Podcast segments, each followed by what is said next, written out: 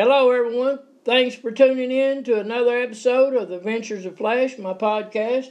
This is episode 14, part 2.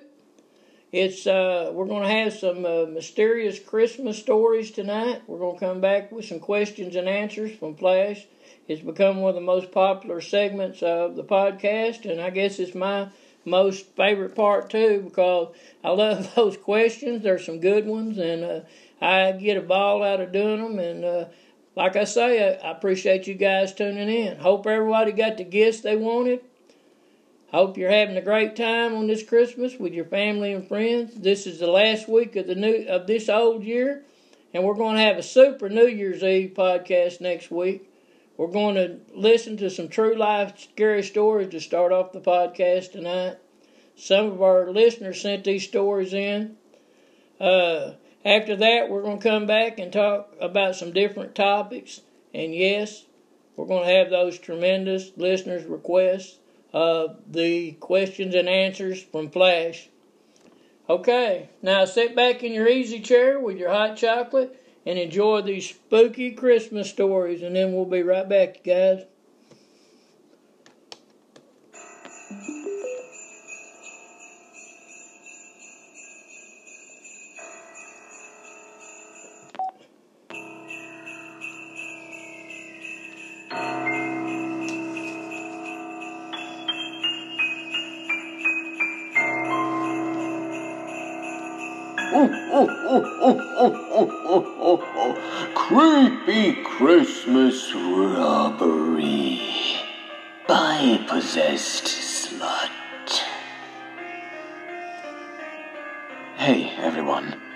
Time lurker, blah, blah, blah. This happened to my family when I was like 11 or 12. Background We live in a small, close knit southwestern town. My house is pretty small, one story, and about a hundred years old. My family of four my parents, me, and my younger brother by about five years. We used to leave our front door unlocked, mostly because we didn't ever think something like this could happen in our town. It was Christmas night, so we were all in bed pretty early, since we're more of a Christmas Eve type of family. Me and my younger brother had each gotten $200 cash from my grandpa to help pay for summer camps as a Christmas gift, and it was sitting in my mom's desk drawer inside her very tiny office. At some point during the night, the money was stolen, along with my mother's car, which was promptly crashed down the street. I was asleep on the living room couch, which is right next to our front door. Important note our front door is loud. It's made of really old wood and is super heavy, and so it creaks almost every time you open or close it. Our two back doors were locked, so basically, whoever it was must have walked within a foot of me to get inside the house. That's creepy and off putting. But what really gets me is my mom's car.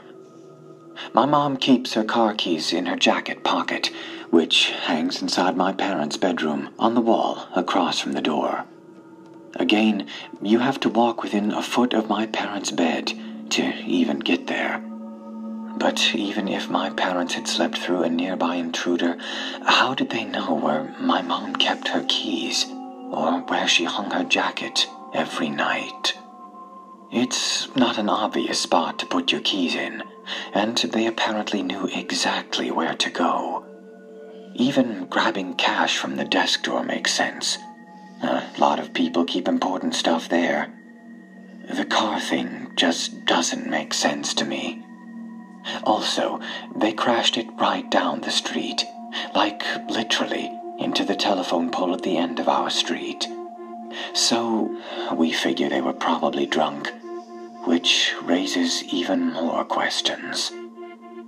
How were they able to open our super loud door and walk right by me without me even noticing? And how were they able to steal the cash and my mom's keys from right under our noses? both me and my mom assume that it's probably someone we know or knew. But we have no idea who, and we probably never will.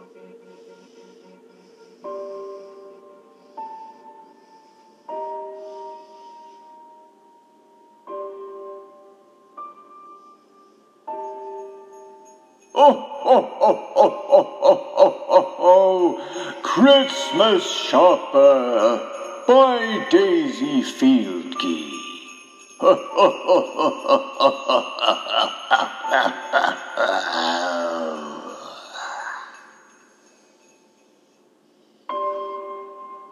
I'm not a writer, so please forgive errors, and that this may not flow as well as I would like. I am doing the best that I can. A little background first. This happened about four years ago. At the time, I was around eight months pregnant, so very noticeable, and was doing some Christmas shopping at the local mall. It was around nine at night. I finished up my shopping and headed out of the mall towards my truck. At this mall, there is a road that goes around the mall, and the parking lot is on the other side of this road. Therefore, you have to cross the road to get to the parking area. As I was leaving the store, I happened to notice a man standing in the middle of the road. He looked in my direction and made eye contact. I looked away and kept going. At this same time, there were two men that walked past him to go into the mall. He never looked at them or said anything to them, but kept his eyes on me. I noticed that he had started to walk in my direction, but I just kept on strolling to my vehicle. Then I heard him say, Excuse me, can you help me? Being Southern has its downfalls, and one of those is having it ingrained in you to be polite. I simply just asked, What do you need? He looked around and said, Could you help me start my car? I think my battery is dead. I may be Southern, but I'm not that polite, nor am I that stupid. Please remember that I was very much pregnant, and a woman walking alone in the parking lot. If he was really having car trouble, is it likely that he would ask a pregnant woman for help rather than the two men that had just walked past him? At this point, I knew it was time to go, so I just said, Sorry, I can't help, and kept on walking, a little faster this time. But I still saw him out of the corner of my eye, following me. I had my keys out and was ready to go as soon as I made it to the truck. But he was still coming. You really aren't gonna help me? I just need a jump. Again I said, Nope, sorry. Finally, I got to the truck, unlocked it, and jumped in. He was practically running towards me now. I locked the doors and tried to get the key into the ignition, but I was shaking, and at that moment the damn key just wouldn't fit into the ignition slot. He reached the truck and began hitting my window, saying, I just need your help for a minute. Now I was starting to get angry, and I yelled, No! Get the hell away from me! He grabbed the door handle and tried to open my door and screamed, Just open the door! This is where I lost my cool, and I made a split second decision. I have a concealed carry license because there have been other reasons that I needed protection that I will not go into here.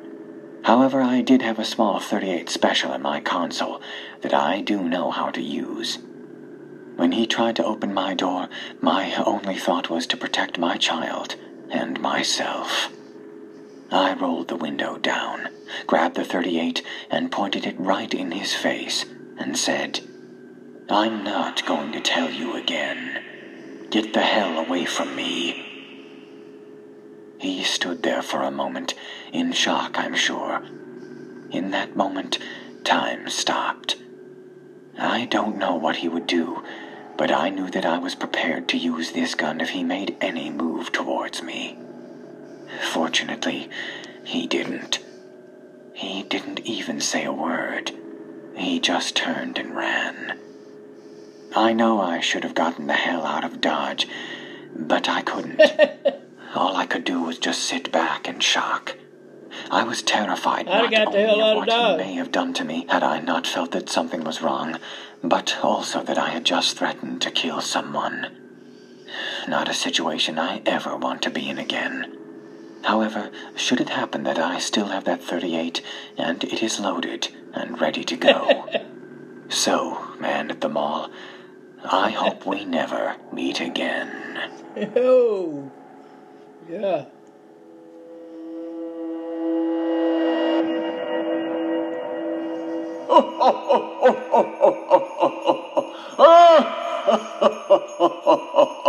Have a Merry Christmas.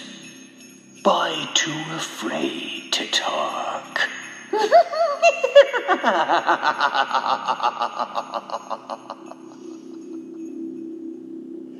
This didn't happen too long ago, so everything is still fresh in my mind. My fiance and I were going to enjoy a nice, relaxing evening at home. The cable had randomly gone out, so it was quiet while we tried to fix it. Our living room has two large windows looking out at the street and driveway, and our door also has a large oval window in it. We live on a dead end street with a few neighbors. While I was fixing the cable, a truck screeches into our driveway, and two men immediately got out, screaming. Hey, it's us. I initially groaned, thinking it was my fiance's annoying cousin and friends randomly showing up. That was until my fiance bolts into the back bedroom. The men then got onto the porch, one of them staring at me from a large window and banging it. The other was pulling at the door and looking in. They were screaming at us to let them in. They were not friendly. I'm sure they didn't know us. Our house couldn't be confused for any other on the road either.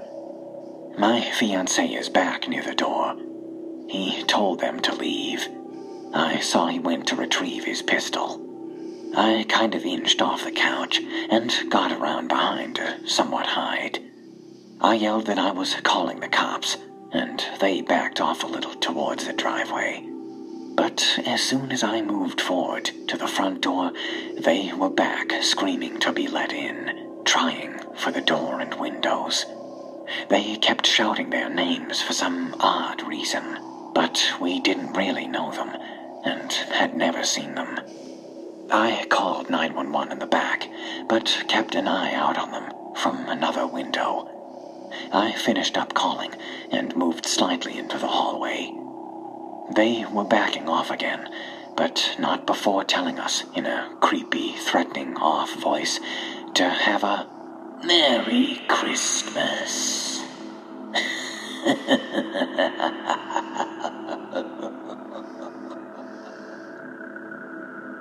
They pulled out incredibly fast from the driveway and were off.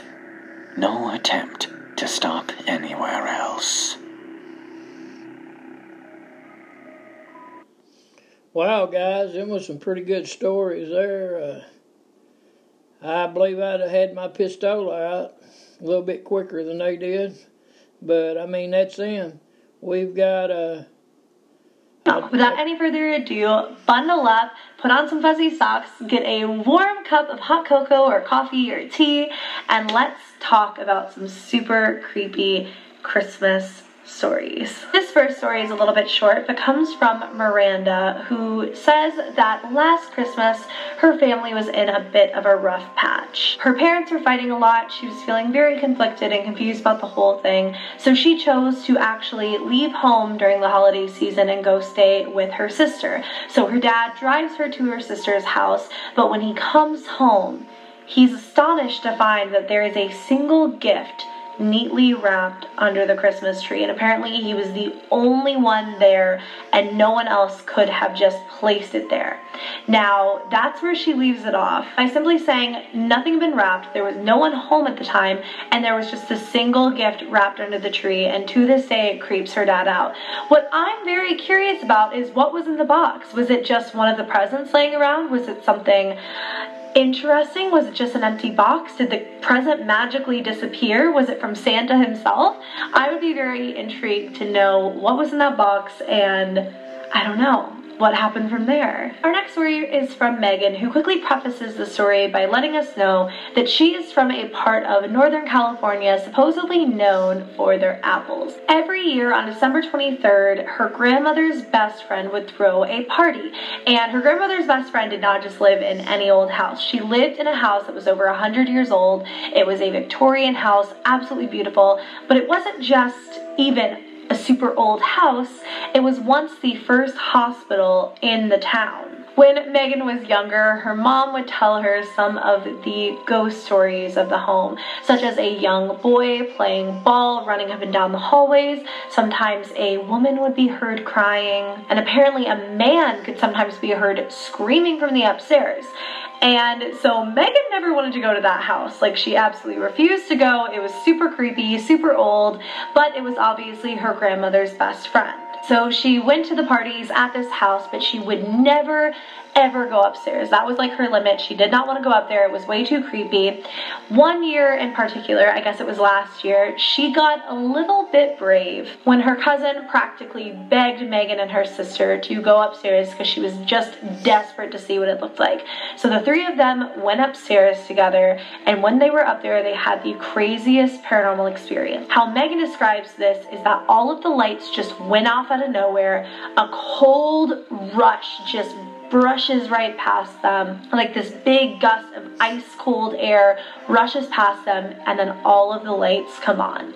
Needless to say, all three of them were absolutely freaking terrified because no one was near any light switches, so no one had an opportunity to turn them off. No windows were open, nothing. It seemingly came from nowhere. So they all quickly exited the upstairs, and she concludes her email by saying she will never ever go up there again. That is super duper creepy and I can't imagine having to visit such like a haunted house every single Christmas season. That would be absolutely terrifying and uh, I wish we could see what it looks like because I'm sure a home that used to be a hospital is very interesting to say the least. This next story is from Bethany and I wanted to read her email to you guys so you could get the full effect here. I promise it's so worth it. She says, Hi, hello. Her name is Bethany. I'm a 23 year old wife and a mother of two. I live in North Carolina and I binge watch your videos every chance I get. I love you so much. Thank you. And this is her creepy Christmas story. At around 3 a.m. on Christmas morning, I woke up hearing our dog barking and footsteps. I remember not wanting to get out of bed in case it was Santa. I was seven years old, so I stayed in bed and fell back asleep. The next morning, when I got up, my dad looked confused. He was holding a piece of red cloth in his hands. He asked me if I had given it to my dog, Sandy. I told him no, and we soon got started with the Christmas fun. I honestly hadn't thought about that Christmas until my dad recently brought it up. He explained to me that that night that I woke up, a man dressed as Santa was arrested two houses down from ours, trying to kidnap their daughter. When he found out, he went to the police station, which explained why he was late to Granny's party. He told them about the cloth and our dog, and the police investigated our house and told us that someone had picked the lock on the outside door. Needless to say, I miss my dog Sandy even more. That is such a chilling story, and I cannot even begin to like. We got to pay that I'm light Ray, bill. and I quit is smoking commercial. for Chantix. I tried to quit smoking for years on my own. I couldn't do it. I needed help. Like, understand how scary that would be for her parents. Like, oh my god, to know that somebody was literally arrested dressed as Santa. That's like some like next level horror stuff. That reminds me of that awful episode of American Horror Story from season two, where one of the like people in the psych ward used to dress up as Santa and do awful things. So Sorry, Santa, I'll see you later. Our next story is from a subscriber named Lexington who says that this story happened to her a few Christmases back and it was about two days away from Christmas. Now, Lexington was staying at her best friend, who we'll call Amy's house, and Amy lived in a pretty secluded part of their area, kind of up in the mountains and relatively far out of the way. You know those areas where it's like your neighbor is at least three miles away from you? That's basically where her friend Amy lived. So she and Amy are having this sleepover, and Amy's parents were out at a Christmas party and were not supposed to be back until like 1 or 2. So, of course, Amy's dad left them some money so that they could order a pizza. So I bet those two girls were stoked, having the best time. They had the whole house to themselves. Amy's sister was even out of the house, so they had this whole big house to themselves, and they ordered that pizza. They turned off all the lights and decided to have a Harry Potter marathon, which is the best Christmas tradition. I don't care what anybody says. All of the lights were off and they were cozied up ready to watch their movie when suddenly the doorbell rang. And they just sort of looked at each other because they had only ordered the pizza like 10-ish minutes before that. And again, Amy lives in a very like middle of nowhere part of town. So there was no way that the pizza guy had gotten there in that short of time. So they're slowly like tiptoeing towards the door, kind of unsure of who it is. Maybe it's Amy's parents and they forgot something. Maybe it's her sister coming back early. When they finally reach the door, Amy just kind of slowly looks outside of the window, gives Lexington sort of a weird look, and then she opens the door to find a neatly wrapped gift on the front step. Now, Lexington thought maybe it was just a gift from Amy's boyfriend or something like that, but Amy was very, very unsettled, and upon asking what was wrong, according to Amy, we haven't gotten a present from him in five years. And Lexington is like, who are you talking about? But her friend is just beside herself. Amy is like, why now? Why now? Like, just so freaked out over this present. So Lexington closes the door, gets Amy into the kitchen, gets her some water, tries to calm her down and get her to start talking. Because at this point, she just literally has no idea what's going on. This is where things got crazy. And according to Lexington, Amy then begins to tell her story about how for three years straight, her family was receiving gifts from an anonymous person. There would be a gift wrapped on the porch every single year, with the first gift being a little chocolate keychain. And the family didn't really know who it was. They didn't know if it was a relative, a neighbor, somebody just leaving a present on their doorstep trying to be cute. But four months later, Amy's baby cousin almost died because he ate a piece of chocolate. He was only four months old and he was like deathly, deathly allergic to chocolate. And so the whole family was just sort of like floored by this, just very freaked out, very unsettled, didn't really know how to even feel about the situation. Well, the next year, they received a boat keychain on their doorstep. That year, Amy's dad broke his Depression is not just sadness. Dang the commercial, Jangle y'all. Symptoms.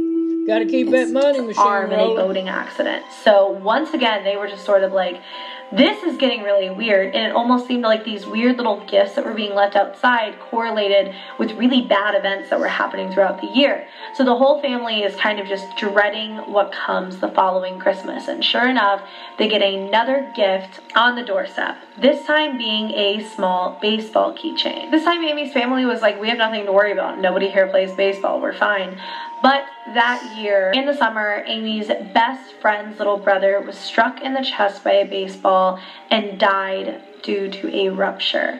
And so the whole family was just devastated. So the final year that they received a gift, they actually did not open the present. Amy's father simply threw it away and was like, We're not opening this. Absolutely not. But somebody kept leaving a gift on their doorstep and they absolutely could not get rid of it. Every single day, Amy's father would throw it away, and every single day, another gift would show up. Until Amy was finally like, I have got to open this. So she opens it up to find it is an exact replica of the gift box. It was a tiny little keychain, an exact replica of the gift, and upon showing her parents, Amy's parents were just livid. Like, absolutely so mad that she would even open this gift, and she was like, I'm sorry, I'll go throw it away. As she was throwing it into the trash outside, a car spun out of control and hit her and she doesn't remember much except waking up in an ambulance on the way to the hospital. And she spent two nights there with a concussion and a broken knee. And at that point, her parents were just like, screw this, we're out of here. They basically up and moved to this house seemingly in the middle of nowhere. And it had been like a few years since the last gift. So the entire family thought they were safe, thought this was over, until just then when Amy had checked the front doorstep to find another anonymous package. So Lexington is just sitting there absolutely floored, like doesn't even know what to say at this point, is just taking all of this information in and realizing the depths at which this tiny insignificant gift actually goes to. And that's when Amy opens the gift. And I can only imagine that the two girls were probably terrified at this point. But inside of the box is a small jar of honey on a keychain. And the thing is that Lexington is deathly allergic to honey. She wanted to scream and jump in her car, but was frozen in place by how terrified she felt. Life. Dang, guys. Uh, I know if I get any of them gifts out here on my doorstep, well, I don't know where they come from. I'm not going to take and keep none of them, but I don't know about throwing them away because you remember what happened to that girl in that story. Hope you and guys enjoyed those stories. I had a good Christmas this year.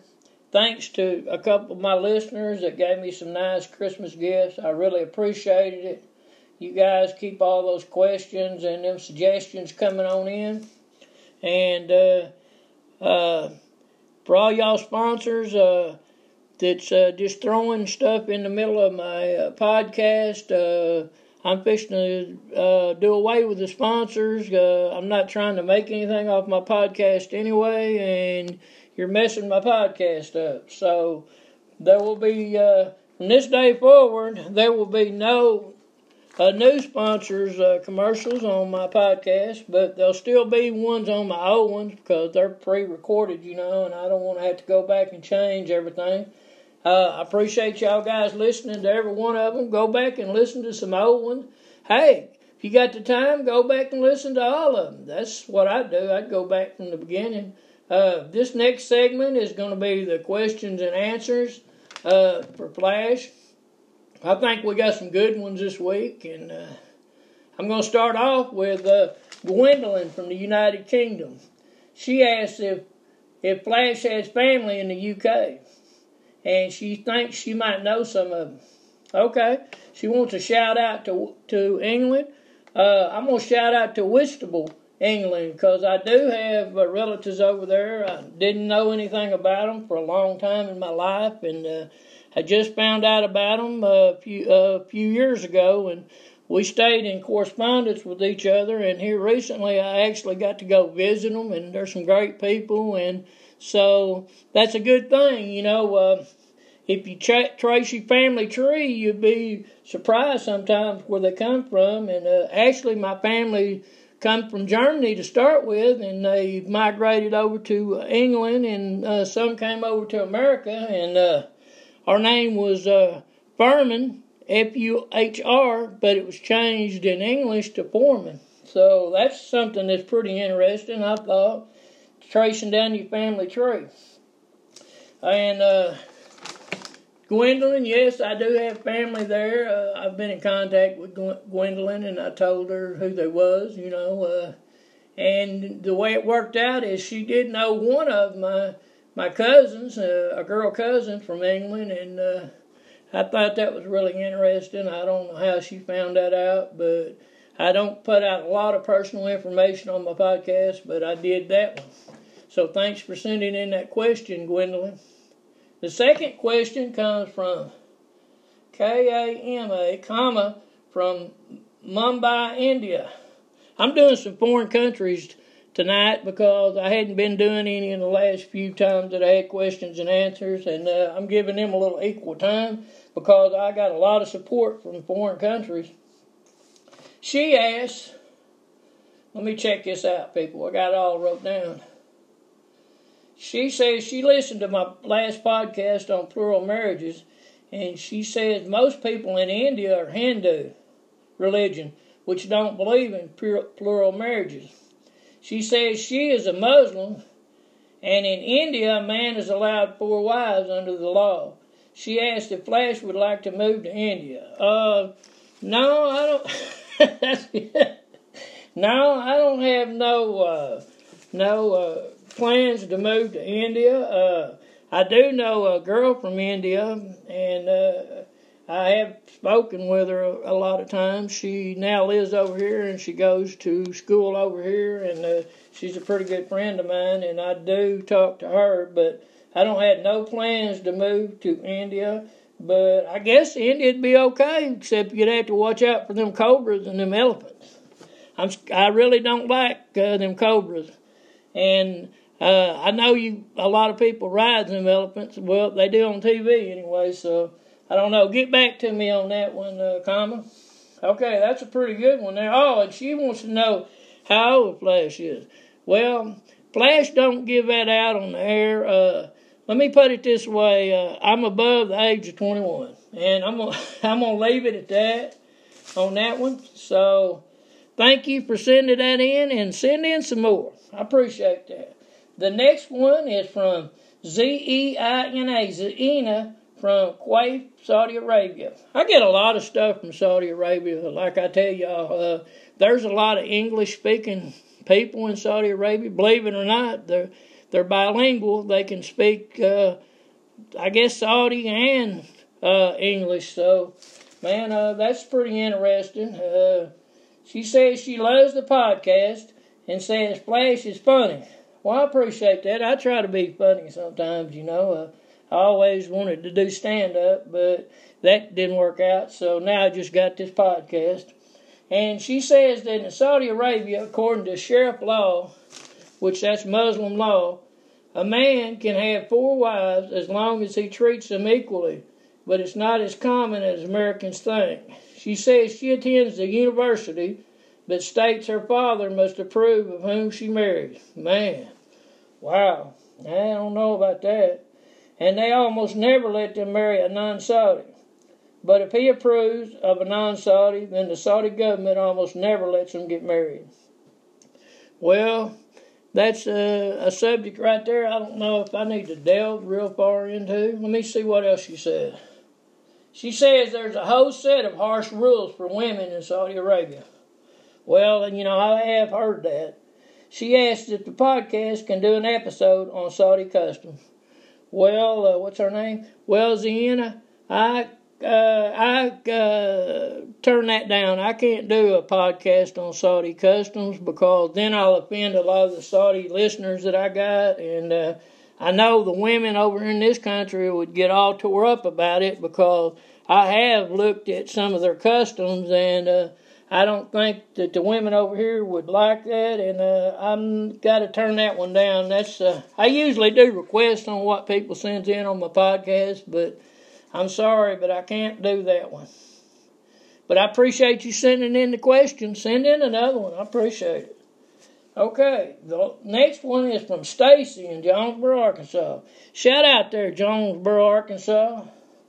She asked, when is Flash going to. Oh, okay, this is a good one here, people. I need to start reading these over a little bit more before I put them on air, but like I've said a thousand times, we're off the cuff here and uh, we just uh, shoot on the fly. We just. Uh, we did go with the flow on this podcast. Okay, let me see what she said. When is Flash going to that train trip on the Flash train and where all is he going to? Oh, that's a great question there. I appreciate you sending that in. Uh, well, I got some information on that here.